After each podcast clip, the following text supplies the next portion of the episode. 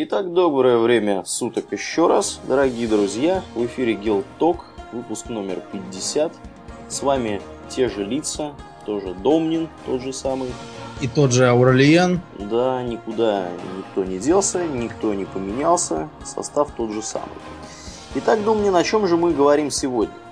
Сегодня мы поговорим о короле Артуре, рыцарях круглого стола, мудром волшебнике Мерлине, прекрасной владычице озера, коварной фее Моргане, о злобных э, великанах и колдунах, отважных витязях и на закуску святом Граале. Эвана как? Богатая да. программа культурная сегодня у нас предполагается. А как же не быть ей богатой, если Артуриана это базис для современного высокого фэнтези? То есть давай вот возьмем чисто для примера короля, э, не короля Артура, а Властелина колец. Так. Я думаю, никто не будет спорить, что Властелин колец это краеугольный камень современного высокого фэнтези, то есть такого, которое с эльфами, орками и прочим. Ну да. Э, никто не будет спорить, что, скажем, компьютерные игры базируются во многом на ДНД, а ДНД базируется известно на чем. Итак, а, седобородый волшебник-советчик есть. Там Мерлин, а тут Гэндальф. А, некий король, который вернется в, а, во время нужды и нападения темных сил и у него будет еще такой специальный меч. У одного из камня, а у другого еще должен быть откованный из обломков. Да, Тоже есть. Да. Там был Арагорн, а тут Артур. А, некий артефакт, а, из-за которого, за которым все бегают, гоняются, и из который, собственно, движущая сила сюжета. Есть. Там было кольцо, а тут Грааль. И, и т.д. и т.п. Разумеется, мы не будем утверждать, будто бы «Властелин колец» и современная фэнтези основана только на э, артуриане и кельтской мифологии вообще, потому что э, даже э, несведущий человек скажет, простите, а гномы, они из германской мифологии, правильно? Да, естественно. Вот, э, вот поэтому... Э, ну, мы сейчас еще, кстати, вернемся к тому, почему кельтская мифология так хорошо чувствует себя в соединении с германской. Итак, король Артур это всем известный образ э, такого мудрого бородатого короля, заседающего во главе круглого стола в своем замке Камелот, э, который был не просто так э, кем-то там на престол посажен, а избран небом, потому что он вытащил из камня волшебный меч и организовал братство круглого стола, где все самые храбрые рыцари сидят. И стол круглый именно потому, чтобы никто не мог сказать, что он сидит во главе стола, а кто-то там другой а, внизу. А, я думаю, те, кто имеют какое-то представление о застольном этикете старой Руси, могут припомнить, что там все чуть ли не до смертоубийства требовали сидеть выше Иванова, и не ниже Петрова и прочее. Вот э, поэтому круглый стол такой важный. Да, как-то у нас не додумались до круглого стола. У нас что-то, да, до того, чтобы круглый стол сделать, никто не догадался. Напрасно. Гораздо меньше проблем бы было потом. Ну да. Итак, итак, с чего же все началось? Давайте будем идти по порядку. Откуда вообще все это вылезло? Почему э, Артур, почему рыцари для начала, а, почему сложились такие образы? Вот, например, а, рыцарь на белом коне, ездящий э, в одиночестве по округе и спасающий прекрасных дам, это типичное влияние Артурианы. А, человек, который более или менее понимает что-то в рыцарях, задастся вопросом, позвольте, что еще за одинокий рыцарь на белом коне? Это примерно как, не знаю, одинокий танк э, с одним человеком, ездящий по дорогам и побивающий преступников. Согласитесь, маразм. Танку нужно топливо, танку нужно трое человек, танку нужны снаряды, ремонт и вообще много чего. А, точно так же и рыцарю. Рыцарю нужно три коня, Один на котором ездить, другой на котором возить поклажу, а поклажи много. Это и еда, и запасные копья, и всякие там... Смена точно... белья, в конце концов, носки. Ну, да, ну носки-то вряд ли, но там всякие... Ну, булава обязательно должна быть, потому что меч затупится, а булава не затупится. В общем, много чего должно быть. Запас вина, во-вторых, должен быть э, хоть какой-нибудь слуга или оруженосец, потому что э, надевать и снимать э, латные доспехи это дело такое. В одиночку не очень быстрое и интересное. Ну и вообще непонятно, за счет чего этот э, рыцарь на белом коне ест и пьет. Потому что с точки зрения экономики, например, э, тяжелый конник э, даже еще времен Карла Великого, то есть когда а, никаких там лад миланской работы не было. Были примитивные кожано-кольчужные доспехи. Так вот, уже тогда он стоил примерно как современный тяжелый танк. А в тогдашних э, реалиях это как э, стадо коров. Или кусок земли. Да, причем большой кусок земли должен быть. Такой, чтобы на нем большая семья могла покормиться. Вот, это все остается без ответа. Почему? Сейчас попробуем объяснить. Итак, первое упоминание касается, возможно, Артура, а встречается нам в историческом труде о разорении и погибели Британии. Э, валийского монаха то ли Гильдаса, то ли Гильды, там в разных вариациях по-разному. А, Пишет он в середине шестого века. Почему шестого века? Потому что а, с Рождества Христова где-то Британию населяла кельтская племя бриттов. А, почему, собственно, остров так и назван Британия? А, с бритами успел познакомиться еще Юлий Цезарь, но его не кстати подсидели дома сенаторы, и пришлось ему ехать обратно. Э... Не завоевавший Британию. Да, не завоевавший. Британию. Он рассудил, что Британия не стоит того, чтобы не стать диктатором в Риме. Но э, после кратковременной заминки Британию все-таки завоевали. При этом британцы, кстати, не британцы, а бритты все-таки лучше говорить, наверное, а, прославились тем, что использовали колесницы. Прям как египтяне. Да. Да, после э, галлов во Франции, которые просто скакали верхом, для римлян это было весьма свежо. Никакие колесницы, тем не менее, им не помогли. Римляне завоевали э, южную половину Британии, воздвигли на самом узком э, перешейке на юге современной Шотландии Адрианов вал. Э, такую стену, кстати, с которой списана стена из песни «Льда и пламени» э, Джорджа Мартина. Да, только, как только у Мартина она повыше, скажем, прямо. Ну, да, да, да. Но у римлян зато она была надежней. Стена должна была охранять римскую провинцию Британия от э, нападающих сверху питтов, э, пиктов. Вот. И до поры до времени все было хорошо. Провинция довольно неплохо романизировалась. Туда понаехало большое количество римлян. И э, они привнесли всякие свои местные обычаи. Например, э, у того же Лавкрафта можно э, наткнуться на упоминание древнего э, римского храма поклонявшегося Кибеле, Великой Матери. В рассказе «Крысы в стенах», если ты помнишь.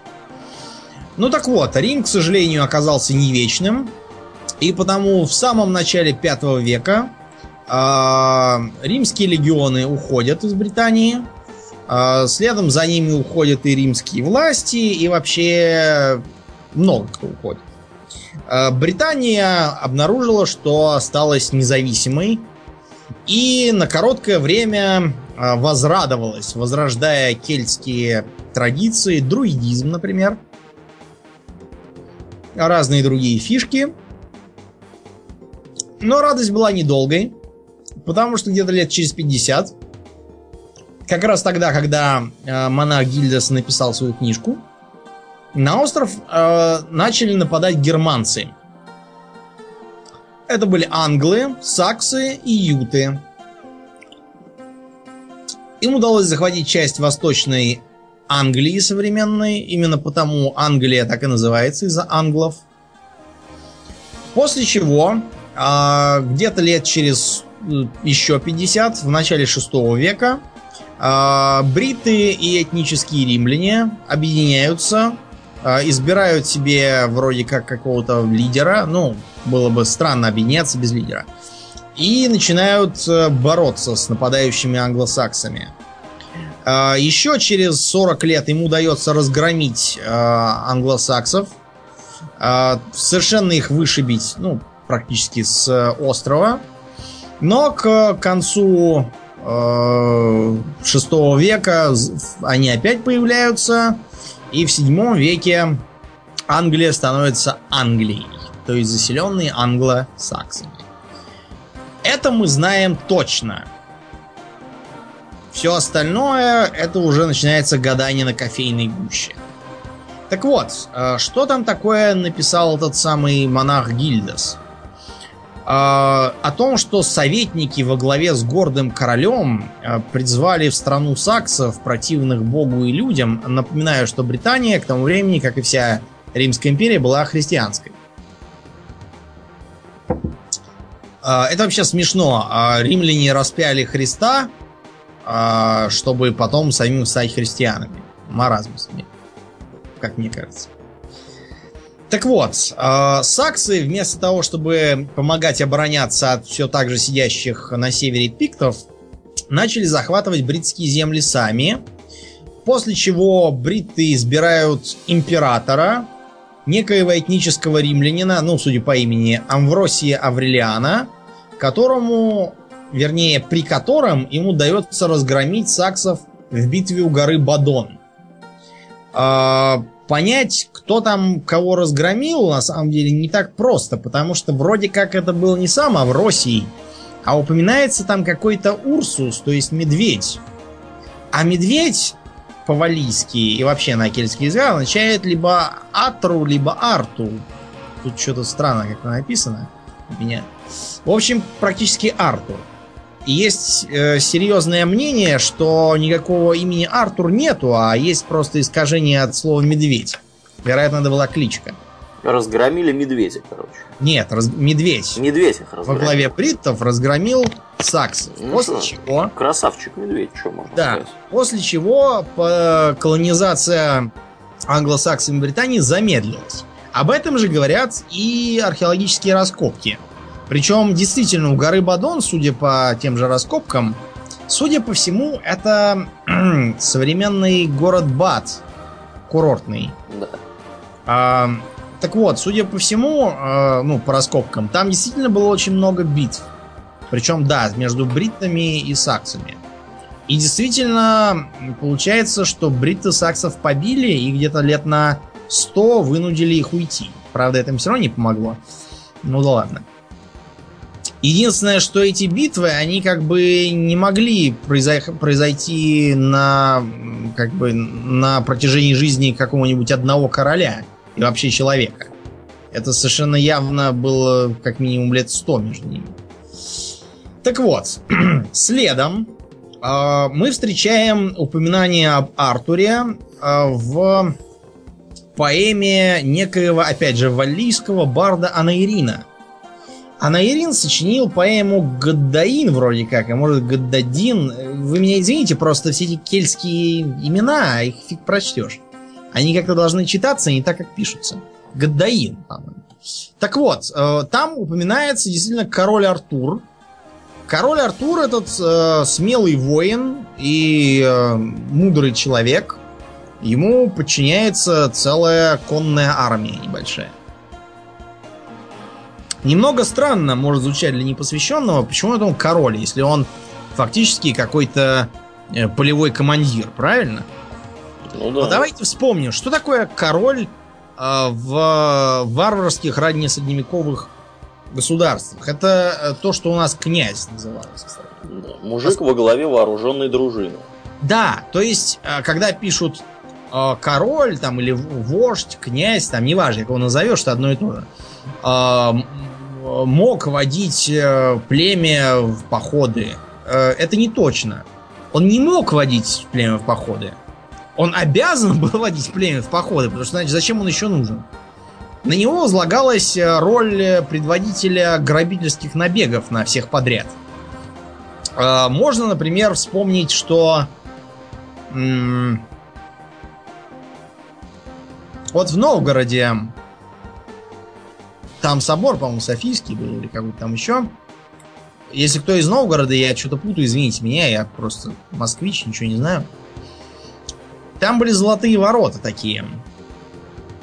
А, дело в том, что эти ворота, вообще говоря, везли а, в Швецию с континента. А, но их у везущих сперли эстонцы, пираты в набеге. А у эстонцев отняли уже новгородцы и привлекли себе. Вот. Они были слегка побиты, поэтому они их позолотили. Тогда считалось вообще, что нормальное племя должно обязательно нападать на других. Потому что иначе что это будет за племя за такое? Без э, нападений нельзя будет говорить о том, что воины подготовленные. Ну, потому что тогда же не было компьютерных игр, и мы не могли научиться махать мечом, нажимая на мышку. А можно было только практическими методами заниматься. Поэтому нападение считалось э, составной частью обороны. А если не нападать, не будешь знать, как защищаться. Поэтому надо понимать, что, скорее всего, Артур был не совсем таким королем, которого изображают в романах, а скорее раннесредневековым королем, который просто военный вождь. Именно поэтому э, такое впечатление на современников произвел именно он, а не вроде как законный король Амвросий Аврелиан. Который был просто скучным правителем. С точки зрения кельтов это как-то даже недостойно нормального мужчины. Итак, а, следом за э, поэмой а, где-то в конце 8 а, века и даже в начале 9 мы можем почитать про Артура в истории бриттов – написанный неким Неннием, судя по всему, монахом опять из Уэльса. А, я бы вообще не стал этого Ненни со своей историей бритов поминать, потому что, откровенно говоря, Ненни был полный придурок, судя по его писаниям. А, у него э, все время перескакивают с пятого на десятое. А персонажи меняют родство друг с другом. Какие-то совершенно фантазийные моменты. Вот посудите сами. Оказывается, король Брита Вортигерн, запомните это имя, а, э, впустил саксов в Британию не абы почему, а потому что а, опоенный колдовским напитком он влюбился в дочь вождя саксов Ранвену. При этом через две страницы дочь вождя саксов превращается в сестру вождя саксов. Тут у меня две теории. То ли эм, Э, Нэнни был все-таки придурком, э, то ли, ну, э, в общем, можно допустить действительно, что человек может иметь одновременно и сестру, и дочь, но я почему-то не очень хочу думать о том, как такое получилось. У меня есть разгадка для тебя этой как? загадочной истории. То есть, правильно ли я понял, что в первом случае она была объявлена дочерью вождя А потом сестрой. А потом сестрой. Это очень легко э, получается, когда вождь саксов меняется. Mm, да, может быть, кстати, и так. Нэнни вполне мог и не написать, что это уже другой вождь. Другой вождь саксов. Более другой вождь более других саксов. И потом я не думаю, что вождей саксов прямо было так уж мало. Да. Оказывается, что во главе бриттов стал Амбросий, уже упоминавшийся, который Нэнью кажется не одним человеком, а двумя, вроде как того анекдота про Чукчу, который ездил в Москву, приехал и говорит, что, оказывается, Карл Маркс это один человек, а не два, а, а Слава КПСС это вообще не человек. Так вот, э, Амвросий в его писаниях то этнический римлянин знатного рода, по логичным причинам избранный вождем бриттов вместо глупого Вортигерна, то вдруг он оказывается каким-то колдуном-провидцем, родившимся без отца. А вот это уже э, явная отсылка к Мерлину. Мерлин, кстати, это французизм от э, кельтского имени Мирдин. Да. Э, вот. В общем, э, дальше вдруг повествование прыгает э, к некоему вождю Артуру, разгромившему саксов в 12 битвах, в том числе при горе Бадон, уже упоминавшийся. А, вот. Еще э, лет через 150, в середине 10 века, э, какой-то валец решил, что давненько уже никто не сочинял чепухи про короля Артура в наших краях.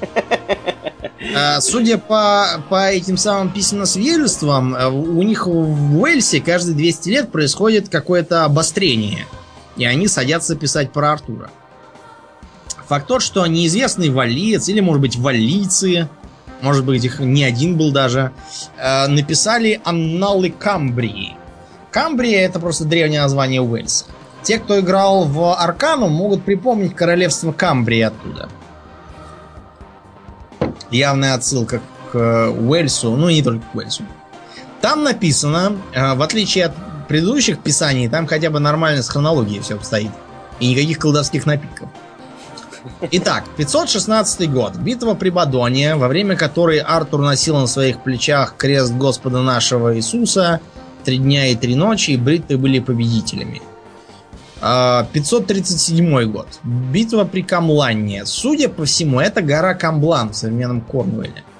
И не гора, а река. Река Камблан. Извините во время которой Артур и Медраут убили друг друга, и Мор стал по Британии. На этом исторические свидетельства об Артуре, я даже не сказал, что это свидетельства, это скорее какие-то упоминания. Так вот, на этом упоминания исторические начинают, заканчиваются. Совсем. На основании археологических раскопок и того, что понаписали артуролюбивые валийцы, современные ученые допускают, что э, когда англосаксы перли на континент, не, на континент, на остров, э, действительно среди аборигенов нашелся какой-то военный вождь, который вместе с э, лидером этнических римлян, Амвросием Аврелианом этим самым, сумел нанести э, саксам и прочим вторгающимся несколько решительных поражений, в том числе при горе Бадон. Через э, сколько-то там лет, может через 20, э, расслабившиеся из-за отсутствия германских вторженцев бритты переругались, вероятно, на почве различий между э, бриттами и этническими римлянами. И Артур погиб в битве с каким-то там конкурентом по имени Медраут. Или в более поздней транслитерации Модред. Да, да.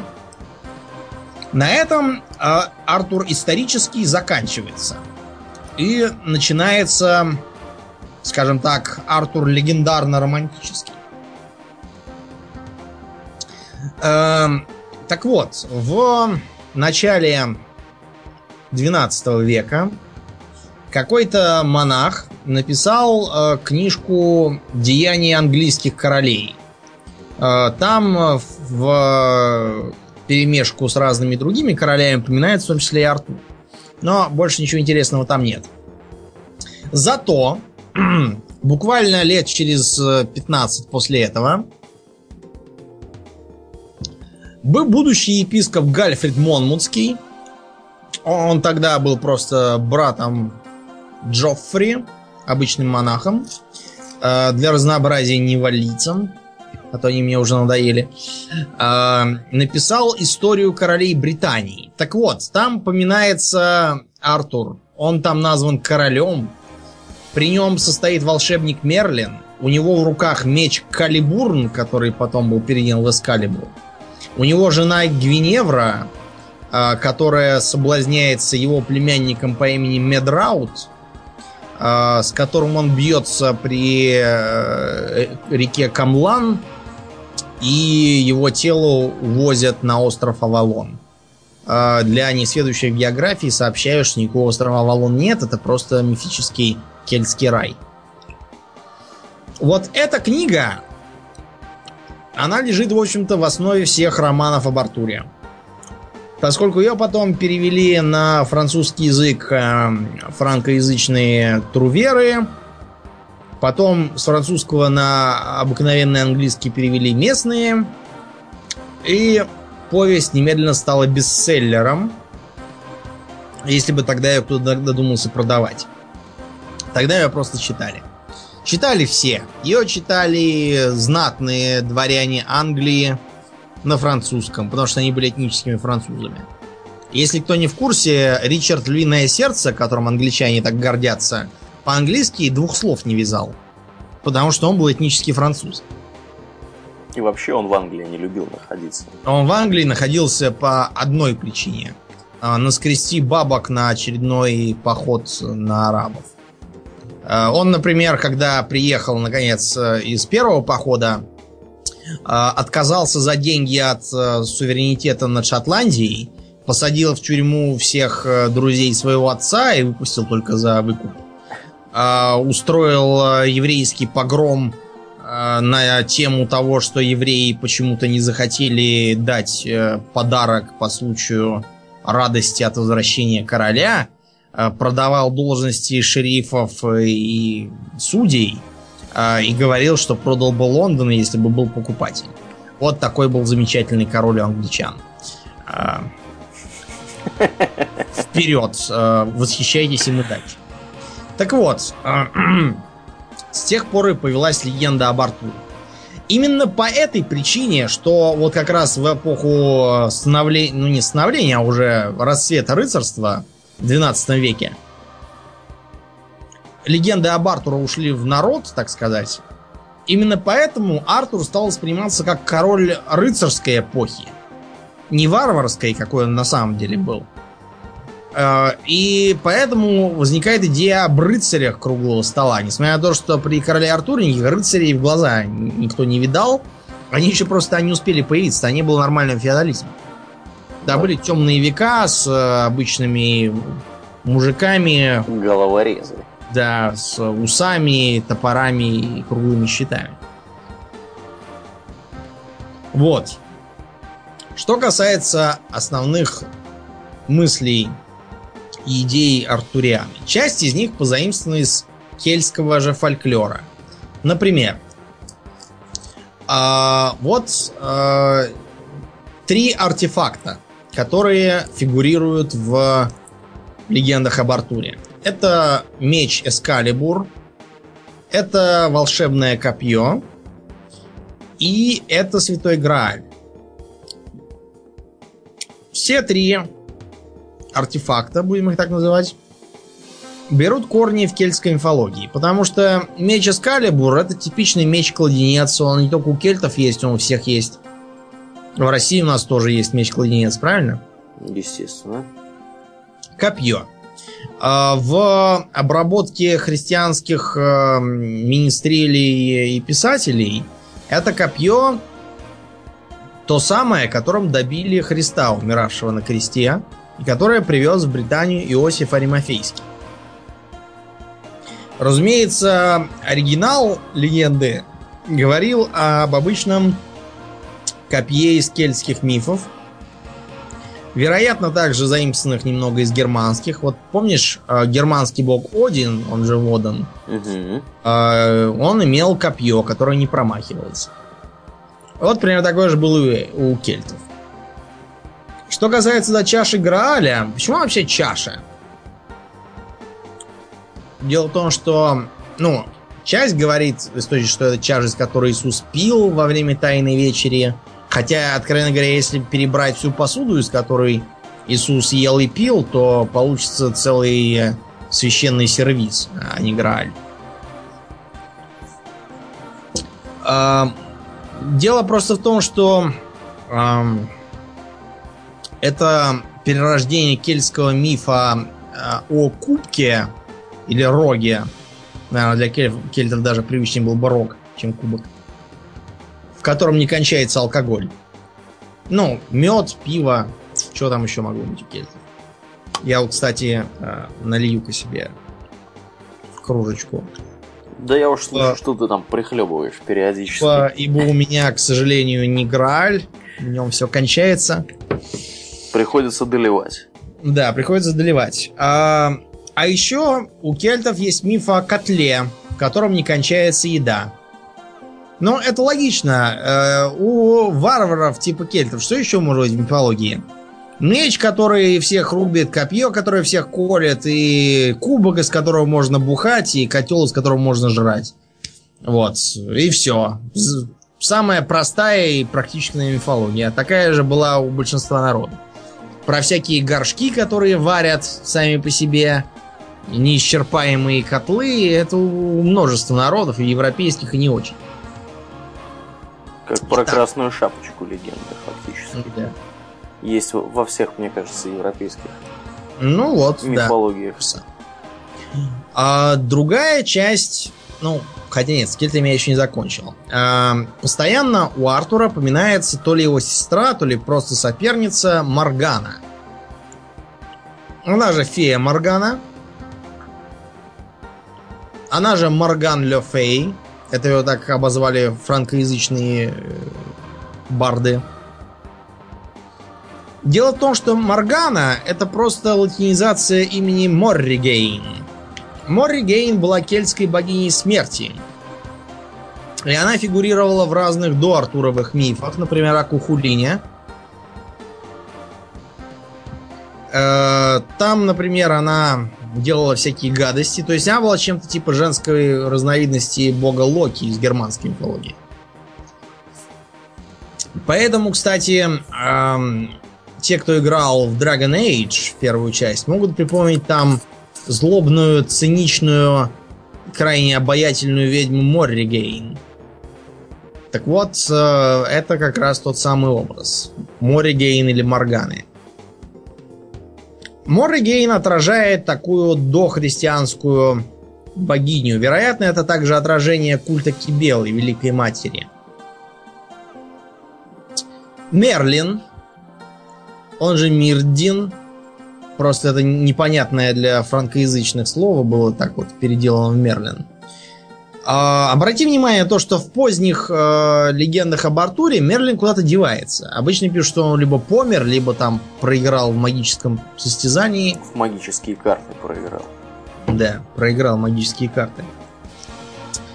И нанялся продавать их под именем Арчибальда Карловича. Да. Дело просто в том, что Мерлин друид, совершенно очевидный. Вероятно, что у этнического римлянина а, Амбросия Амбрилиана был советник-друид из а, возродившейся без надзора римлян друидической прослойки.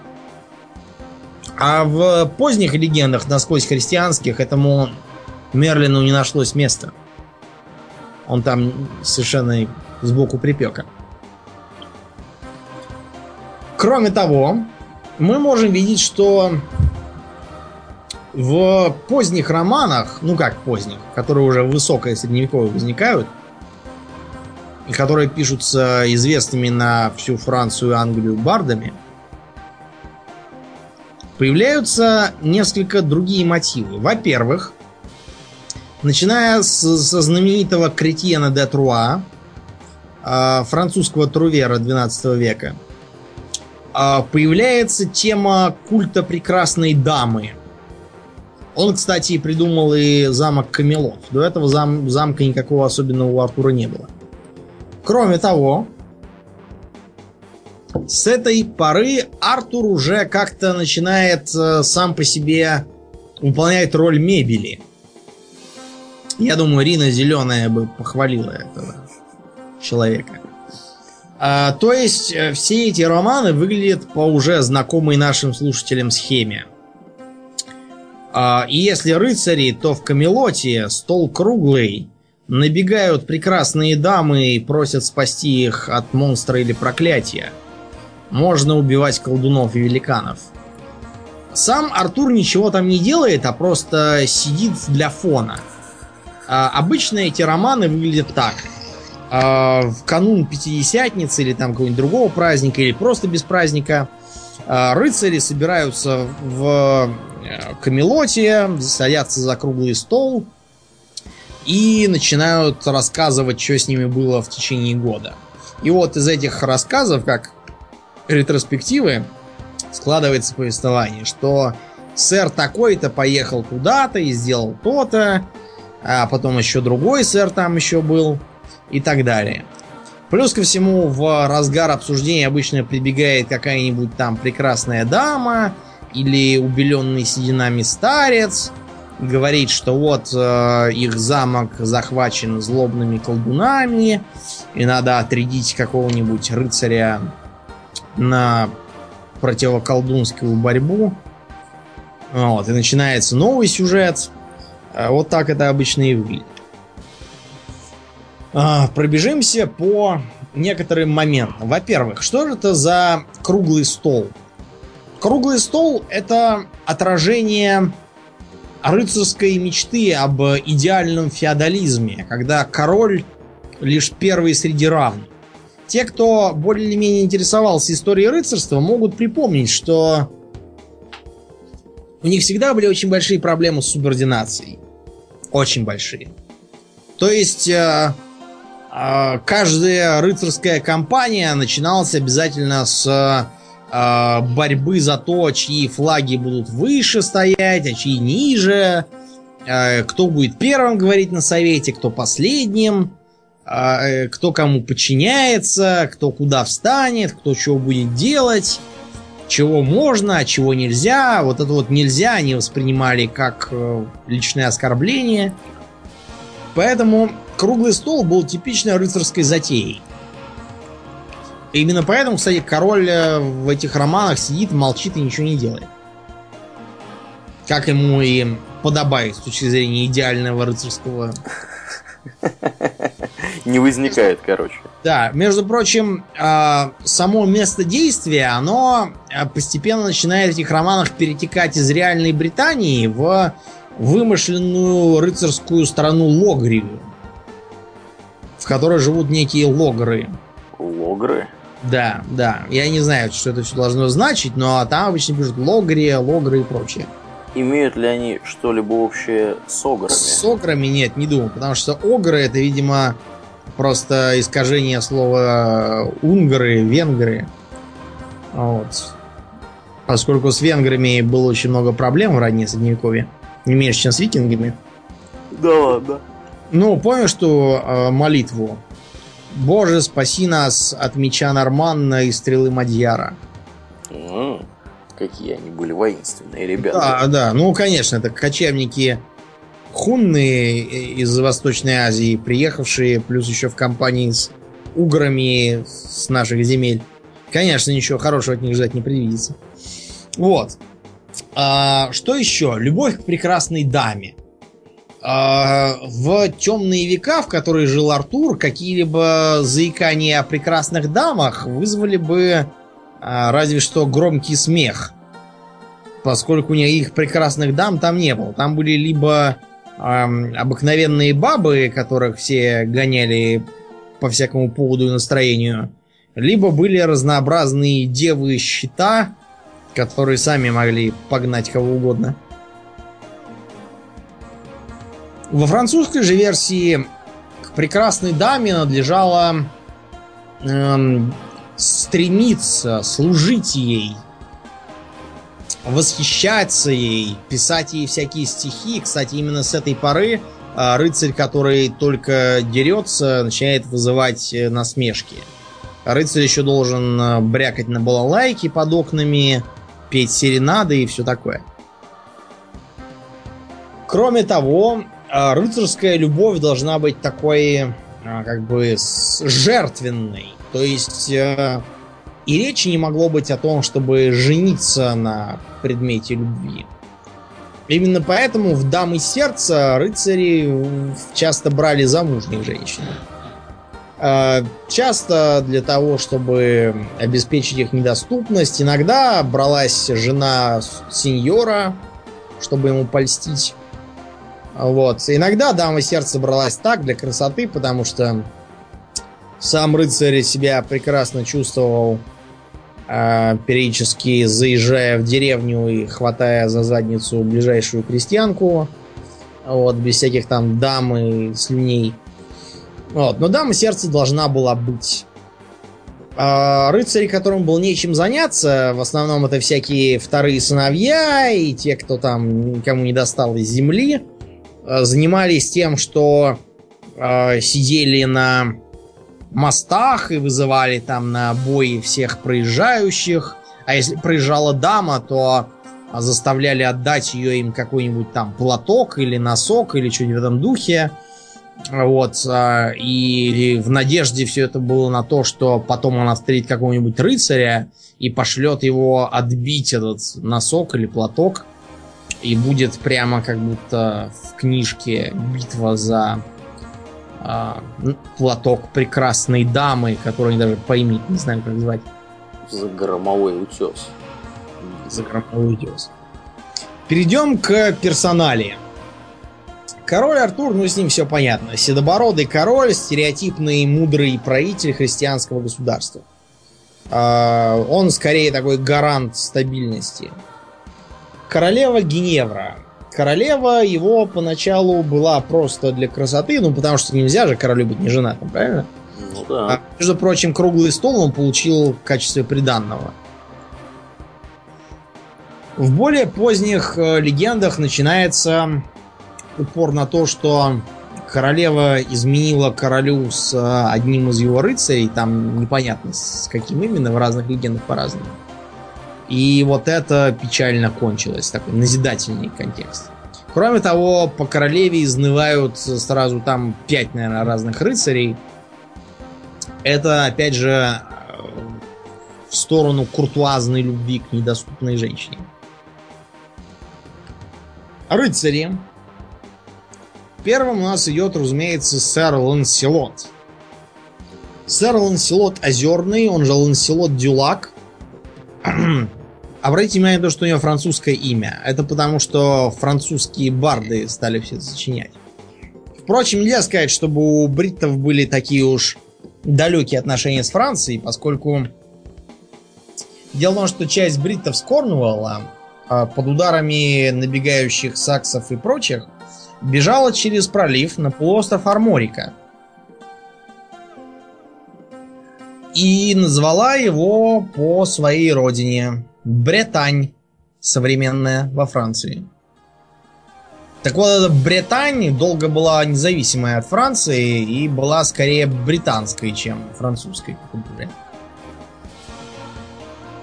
Так вот, э, э, этот самый Ланселот вроде как идеальный рыцарь, но тем не менее Грааль он не находит, потому что он любит королеву Геневру, а это нехорошо. Нехорошие рыцари не находят Грааль. Более того, во многих легендах именно с ним королева изменяет Артуру, и именно с ним начинается междуусобная война между рыцарями. А, эта война и приводит к тому, что в тылу у Артура начинается мятеж Мордреда, его то ли племянника, то ли бастард, то ли племянника бастарда. То есть, проще говоря, он переспал со своей сестрой Феей Морганой. А, которая кончается гибелью и Артура, и Мордреда. Они убивают друг друга, как уже было два раза сказано в легендах в битве у реки Камблан. Потом у нас идет сэр Тристан. Тристан это чисто французское вкрапление, потому что э, легенда основная звучит так. А, на полуострове Корнуолл правил некий Марк. И этот Марк должен был платить дань э, ирландским королям, которые сидели через пролив и присылали к нему своих быков за деньгами. Платить он, разумеется, не хотел – Поэтому он э, сказал, что вот у него... Ну, в общем, предложил решить все разборкой. Между его рыцарем и приехавшим за данью. Его рыцарем был вроде как его племянник, тот же самый Тристан, Вероятно, в оригинале он назывался как-то по-другому, не столь французисто. Бой он выиграл, убив ирландца, и от Дании освободился. Но э, его популярность из-за этого взлетела до небес. И король Марк решил, что не нужен ему такой племянник тут. И решил его как-нибудь извести. Ты сам, Аурлиен, ничего не слышал об этой легенде? Ну, как-то смутно припоминаю что-то похожее. Но, честно говоря, как-то очень смутно. Он послал его сватом в ту же самую Ирландию просватать ему Изольду, ирландскую принцессу. Так, так, так. С расчетом на то, что его там просто убьют на месте и все. И на этом вопрос решится. Тем не менее, Тристан, конечно, был не дурак. Он скрыл свою личность, просватал эту самую Изольду и повез ее, но, разумеется, по дороге влюбился в нее сам. Поэтому к дяде он ее то ли не довез, то ли довез, а потом выкрал. В общем, долго там это все было и кончилось все для всех плохо. В куртуазной обработке все выглядит так. Этот самый Тристан был рожден э, умирающей короле... королевой э, и страдал от тирании своей мачехи, пытавшись его погубить. И уехал к своему дяде, королю Марку, и сильно защитил его от приехавших кредиторов из Ирландии. И был из зависти посланным туда же. Но там это все послание совмещается с тем, что он якобы был ранен в бою. Ему сказали, что эту рану могут излечить только там, где ее нанесли. И вот эта самая Изольда исцелила его. Э, каким образом неграмотная э, девица из замка могла исцелить хоть кого-нибудь, для меня загадка. Э, и вот э, он ее повез домой, и им в дорогу дали зелье, чтобы Изольда полюбила короля Марка. Откровенно говоря, любому рыцарю, читавшему это, должно, должно быть очевидно, что какие-либо любовные зелья это маразм. Потому что выдают замуж, ну и иди. А то будешь так и сидеть у папочки до старости, когда будешь никому не нужна. Вот тогда-то тебе понравится зелье, только не любви, а несколько другое чтобы прекратить бесполезное существование под насмешками. Как бы то ни было, по ошибке э, Тристан и Изольда выпивают это зелье и любят друг друга, и Тристан разрывается между своим долгом и обещанием, и любовью, и дальше там, опять же, все это расходится в десяти разных книгах по-разному. Сходится все только на том, что все в конце умирают и, и далеко не от старости. Да. Ну, то есть довольно типичная легенда о несчастной любви. Это для многих народов типично. При этом в историю часто примешивается некий поломит сарацин. Дело просто в том, что, ну, давай подумаем логически. Какой к чертям сарацин может быть в Ирландии из раннего средневековья? Что он там делает? Хороший вопрос. Угу. Дело просто в том, что это был не сарацин, это был просто язычник, которых тогда в Ирландии было много. Святой Патрик и тогда еще не до всех добрался. Вот. И поэтому вот он с, за нее и бился. И, кстати, а, поражение язычника в бою с христианином это был важный момент. Но к моменту поздних романов возникла дилемма. А как бы так объяснить, что вообще язычник делает в Ирландии? Потому что уже как бы 13 век, никаких язычников нигде нету. Кончились, всех убили или перекрестили. И кого мы на их место всунем? Сарацина. Разумеется. Привычного э, и удобного врага. А то, что его зовут как-то не по-арабски, Паламедом, ну, извините. Паламед. А, это такой вот Сарацин. Экзотический. Экзотический Сарацин, да. Кроме того, у нас есть интересный рыцарь Гарет. Гарет был знаменит тем, что он пришел к королю Артуру и попросил у него год его кормить и укрывать.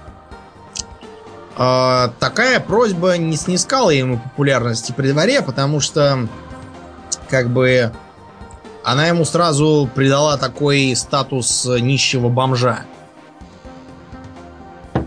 Нормальный мужик бы сказал, дайте мне, пожалуйста, э, коня и оружие.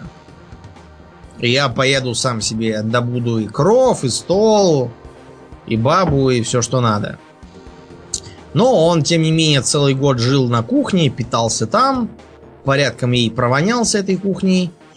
Эм, и когда через год к королю пришла некая леди Лине и сказала, что ее сестра, леди Леонесса, страдает в осаде злого красного рыцаря, э, король Артур сказал, простите, это где, это кто? Но Лине отказалась ему сказать. Разумеется, Артур не горел желанием посылать рыцарей спасать не пойми кого, не пойми куда. Так что единственным, кто вызвался ей помочь, был как раз прибежавший из кухни Гарет. Лине поначалу совершенно им недовольна и говорит, что ей выдали какое-то быдло, вовсе даже и не рыцаря. Но по дороге выясняется, что этот Гарет э, всех крушит, э, никому с ними сладить, он встречает разных рыцарей, побеждает их, либо убивает и грабит, либо отправляет их служить королю Артуру, и Лене уже не столь критично к нему настроена. Он приезжает к осажденному замку, убивает красного рыцаря, хотя и сам довольно тяжело при этом страдает. А после чего женится на хозяйке замка и живет припеваючи.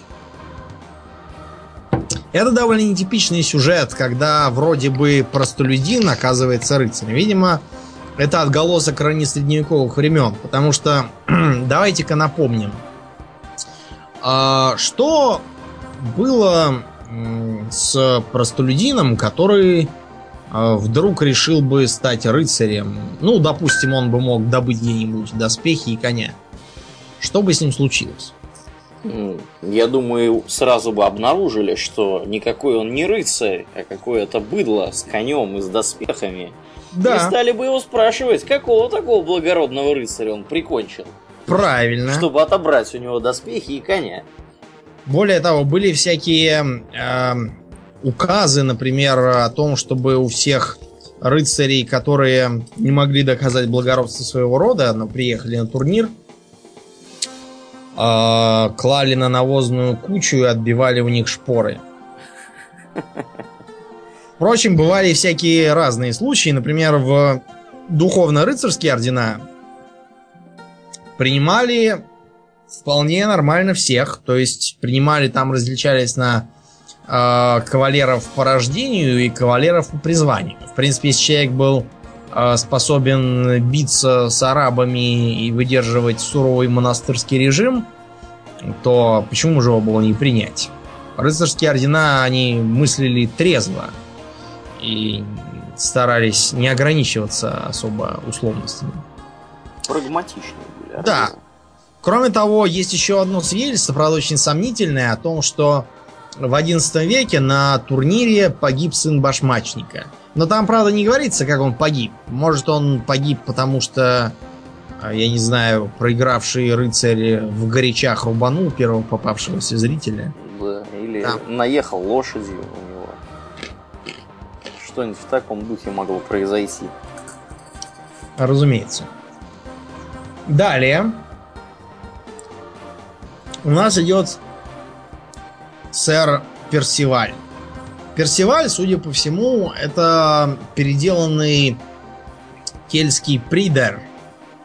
А, Персиваль считается таким рыцарем, которого мать настойчиво укрывала от всякого насилия и старалась, чтобы он вырос ни в коем случае не рыцарем. Но ничего из этого не вышло. Вырос он вместо этого наивным дурачком, а, и все вокруг воспринимал в таком моралистско-библейском духе. Это уже позднейшее творение морализирующих христиан, которым нужен был такой вот герой, чистый и непорочный. А если он спасает прекрасную даму, то он ни в коем случае на ней не женится, а советует ей пойти в монастырь. При этом в легендах о Персивале постоянно встречается то, что он бьется с разными нехристями. То с армией ведьм, напавших на замок Плевел, то с черным рыцарем дракона, то еще с чем-то. А все просто потому, что это отголоски дохристианских верований э, Британии. Э, напавшие ведьмы это явные сиды. Сиды это одна из, э, скажем так, а, один из источников легенды об эльфах. Толкиновских, разумеется. То есть это живущие в глубоких лесах волшебные создания. Гуманоидные, конечно, но такие чуждые человеку. Причем чуждые абсолютно. У них есть два разных двора, благой и неблагой. По-английски silly and unsilly. Но даже благой двор не может считаться таким уж доброжелательным и ни в коем случае не будет там возиться с людьми, помогать им зачем-то там. А, более того, и тот, и другой двор похищают детей. Те, кто похищены весной и летом, попадают в благой двор, похищенные осенью и зимой, наоборот, в неблагой. А, благие более или менее не злые, а не благие совсем отмороженно злые. Как-то так. А, в современные представления об эльфах это не очень укладывается, но тем не менее довольно реалистично, согласись. Ну да, да. Так что ведьмы, вероятно, это именно Сиды и есть. Сиды живут в параллельном мире Тирнаног, в котором время течет очень медленно. Это, кстати, очень популярное поверье в Европе. Можно вспомнить легенду о Рип Ван Винкле. Когда Рип Ван Винкле пошел на гору, поспал там, пришел, опа, оказывается, уже 30 лет прошло. Или сколько там? 40. Вот то же самое с теми, кто попал к Сидам. А, еще из интересных рыцарей у нас есть кто? А, сэр Галахад. Сэр Галахад был вроде как бастардом сэра Ланселота, и при этом он был крайне набожным и чистым, что вообще довольно странно с точки зрения христиан для бастарда. И более того, он был тем самым, кто сел на отдельное кресло за круглым столом, где было написано «погибельное сиденье» поскольку тот, кто туда сядет, обязательно помрет. Но на самом деле, мне кажется, довольно странным, потому что э, рыцарь должен быть готов к тому, что он прямо завтра помрет, причем вовсе не своей смертью. И бояться креслица с надписью он бы не стал. Вероятно, это просто потому, что писали это книжки барды, а не рыцари. Ну да. Кончилось это тем, что Галахад нашел святого, святой Грааль. А в других легендах говорится, что Святой Грааль нашел Персиваль, тоже наивный и чистенький. В третьих легендах, что нашел сразу и тот, и другой, еще с ними в придачу был двоюродный брат Ланселота, умный сэр Борс. А, при этом Галахад и Ланселот вознеслись на небо, проще говоря, померли. А сэр Борс остался на земле, видимо, как э, непригодный к небу. Небесная комиссия признала его негодным к службе. Вот. А, сэр Борс тоже прославился разными приключениями. Он специализировался на попадании в одержимые демонами замки, а, где было нечего жрать э, и э, нечего пить, но зато постоянно по углам попадались то э, котлы с жареным мясом, то бутылки с алкоголем. И, в общем, демоны его так искушали. На самом деле, мне кажется, что одну ночь переночевать не евшие, это не бог весть какое искушение. Но, наверное, это потому, что я не рыцарь, не живу в замке, не жру э, оленьи ноги, зажаренные в котлах, э, закусывая их вином из подвластного монастыря и хлебом, испеченным моими холопами, э, при этом щупая за задницу свежую холопку из деревни при замке. Видимо, потому что я живу так спартански сравнительно, мне кажется, подвиг Борса не, не очень убедительным, откровенно говоря. Видимо, да. Вот. Э, кончается эпопея наша с Артуром упоминанием о книге Томаса Меллори, сэра Томаса Меллори, «Смерть Артура». Томас Меллори, в общем-то, лежит в основе всех современных канонических историй. Это и фильмы, и книги, и все подряд.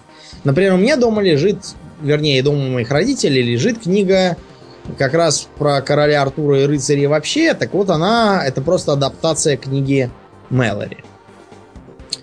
А, по мрачному названию уже можно понять, что Мэлори пребывал в не самом радужном настроении, когда ее писал. А дело в том, что Мэлори сидела в это время на Киче. А, как раз тогда в Британии шла война роз. Алый и белый, Ланкастеры и Йорки. Так вот, э, сидение в тюрьме, а равные лицезрения междуусобной войны сильно подточили э, веру сэра Томаса Меллори в рыцарскую честь, э, рыцарское братство. Напомню, рыцарское братство это когда вы не убиваете собрата рыцаря, а берете за него выкуп. Да, продаете его за деньги. Да. Вот. Э, но, к сожалению, это все было хорошо только для всяких турниров и понарошечных войн между соседними баронами. А вот когда ведется война всерьез, на религиозной почве или на почве того, кто будет сидеть на троне, тогда, боюсь, э, выкупы не спасут. Так вот, он как раз, пользуясь избытком свободного времени в тюрьме, сел писать книгу. Книга у него получилась очень морализаторской. Он резко осуждает всякие куртуазные любови. Э, он э, строго выступает за брак, как положено официальный. И подчеркивает, что ничем хорошим ни Тристан, ни Ланселот не кончили. А все потому, что у них вот так было с личной жизнью, не христианской. И у Мэлори э, дается такой вот э, подтекст того, что гибель братства круглого стола заключалась не в не потому, не в предательстве Мордреда. Мордред был просто последним толчком. А война с Ланселотом, которого разоблачили как любовника королевы, вот она была тем, что погубила всех. Поэтому а, у него все заканчивается тем, что а, Артур воюет сразу и с Мордредом, и с Саксами, и Ланселот прибывает ему на помощь, но уже поздно, потому что Артур пронзает своим копьем Мордреда, но сам получает от него мечом по черепу и погибает. Его меч Эскалибур бросают в озеро, обратно владычица этого самого озера. Вот. И э, после этого является то ли фея Моргана сама, то ли кто-то там, то ли владычица озера. Между прочим, эти образы постоянно пересекаются. Вероятно, это одно и то же лицо изначально. И увозит его в Авалон. То есть э, в местный рай с обещанием вернуть его, когда он будет очень нужен. Поэтому Артура часто называют король прошлого, король грядущего. Хотя, на самом деле, если бы Артур явился э, в современную Англию, э, чтобы там ответить на молитвы о защите от англичан, то э, первое, что бы он сделал, это выгнал бы всех англичан к чертям. Потому что он всю жизнь с ними бился. Он был кельтом, которых, которых англичане истребили. И по каким причинам англичане вообще его так почитают, для меня лично э, глубокая загадка. Без Перейдем... отгадки. Да. Перейдем к влиянию Артура на фильмы, игры и прочее. А, я рекомендую всем, кто интересуется Артурианой, поиграть в отличную игру, которая так и называется King Arthur The Role Playing Game. Или The Role Playing War Game, не помню. В общем, Король Артура она так и называется. Она достаточно новая. Недавно появилась вторая часть. Вторую часть, она тоже, в принципе, прикольная, но она просто не столько про Артура, сколько уже там про какие-то другие фишки. Первая часть же, наоборот, отличная. Там есть и все рыцари, какие попадались в легендах. Там и отличный совершенно э, экскурс в историю и мифологию до э, англосаксонской Британии. Всякие там э, сиды, благие, неблагие. Текстовые квесты там просто отличные. Там вот нужно прямо вжиться в роль рыцаря короля Артура. И круглый стол там есть. Э, рыцарей надо там расселять по разным подвластным землям. Женить их на прекрасных дамах. Самого Артура тоже надо женить. Э, повстречать э, и Ланселота, и Мордреда, и сэра Бедвера, победившего великана. И столкнуться с борьбой между христианством и язычеством. Я, например, выбрал язычество для разнообразия. Это там совершенно драматически влияет на игровой процесс. В общем, это единственная игра про короля Артура, в которую я бы советовал поиграть всем, кто интересуется темой. Фильмы про короля Артура, откровенно говоря, ничего ценного из себя не представляют. Это обычно либо политкорректное кинцо про то, что нехорошо спать с королевой и, и прочее, либо какие-то груды спецэффектов про Мерлина и ноль про Артура. Я помню в 90 каком, каком году это было. В 2001 году смотрел этот фильм в школе еще. Довольно отстойный, откровенно говоря. Вот. Либо, а, кстати, на этой же а, теме любят паразитировать разные писатели подростковых романов. Вот буквально недавно вышел на русском языке роман Э, железная чего-то там. Сейчас скажу. А, железная принцесса. А, написанная Джули Кагавой. Видимо, какой-то этнической японкой. А, там написано про очередного попаданца из современной Америки в мифическое королевство Сидов, э, в которых, ну, как обычно, Э, Сиды ведут себя как школьники в молодежных американских комедиях. А, еще неблагой, э, неблагой двор выглядит скорее как такие гопники, которых из школы исключили. Э, королева Маб, правящая этим миром, похожа на то ли директрису, то ли училку какую-то. Вот. В общем, паразитируют на теме все, кому не лень. А, что еще? Ну и вроде бы все. Про короля Артура мы рассказали все, что могли. На поиски Грааля сходили. А, и я думаю, мы Будем потихоньку Будем закругляться. Закругляться. Скажи мне, вот ты, Аурлиан, ты смотрел какие-нибудь фильмы про короля Артура или читал книги? Фильмы про короля Артура ты знаешь, наверное, нет. Я смотрел тут фильм с Николасом Кейджем, но это скорее про Мерлина.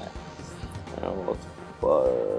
Как же он? Ученик чародея, что ли, назывался? А, да, да, да, да. Не так давно вышел на экраны. Вот, а про короля Артура как-то как-то как не знаю. Не Хотя, по-моему, в 2004 году какой-то фильм выпускали на эту тему. Да, что-то такое было. Плюс сейчас еще какой-то сериал Мерлин же можно посмотреть. Mm-hmm. Да, примерно, кстати, довольно точно отражает всю эту фишку. Ну вот, вот так вот. Но, вы знаете, даже если вы не читали ничего из сказок про Коля Артура, вы все равно знаете многое о них. Это примерно как э, человек, читавший, как я уже в прошлый раз говорил, э, приключения капитана Блада, знает многое о приключениях реального капитана Моргана.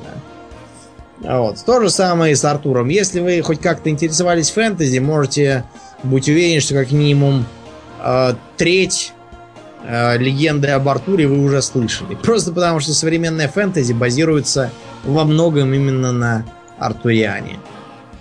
Да.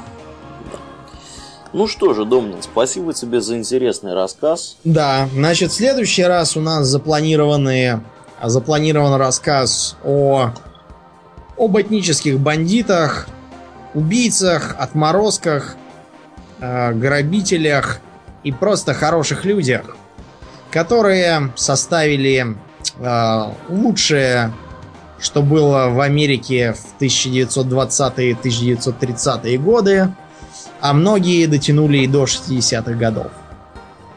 Да. Ну что, будем, наверное, закругляться, да? Наверное, да, будем закругляться. У нас, скажи мне, следующий, э, следующий выпуск Гилтока будет еще Гилтоком или уже в новом формате? Я так думаю, что, наверное, мы следующий выпуск еще сделаем Гилтоком, потому что, скорее всего, я не успею э, сделать э, то, что я должен сделать для того, чтобы это стало не гилтоком. Ну, а соответственно, если кто-то вдруг хочет нам помочь собрать на доменное имя денег, я напоминаю, что вы можете это сделать у нас на сайте rvrpod.ru вот, или прийти к нам в группу и спросить, где. Вам все расскажут, все покажут. Как показывает практика, люди стали, если, если об этом напоминать, люди деньги приносят. Вот. Если не напоминать, не приносят. Ну, не знаю. Если все так плохо, я могу деньги сам принести. Ты, ты же меня знаешь. Нет, я могу деньги и сам принести. Тут, тут вопрос стоит в том, что э, все-таки частично хотелось бы из каких-то слушательских, так сказать, источников да, финансировать этот проект. Ну, посмотрим, как получится. Ну, посмотрим. В любом Дело случае... просто то, что мы же, мы же будем эту тему расширять потом. Вот тогда глядим на... Ну, в общем, господа, в любом случае не волнуйтесь, мы... Мы никуда не денемся. Да, мы никуда не денемся. Вот. Ну, имеется в виду, что помочь вы нам можете посильно. Вот. Ну что же, спасибо вам за внимание, друзья. Спасибо тебе, Домнин, за интересный рассказ. Я напоминаю, что вы слушали 50-й выпуск подкаста Russian World of Warcraft Radio Guild Talk. Да, название надо покороче однозначно. Да, да. Вот. Э, ну, а с вами были традиционно ведущие Домнин и Ауралиен. Спасибо, Домнин. Всего хорошего, друзья. Пока.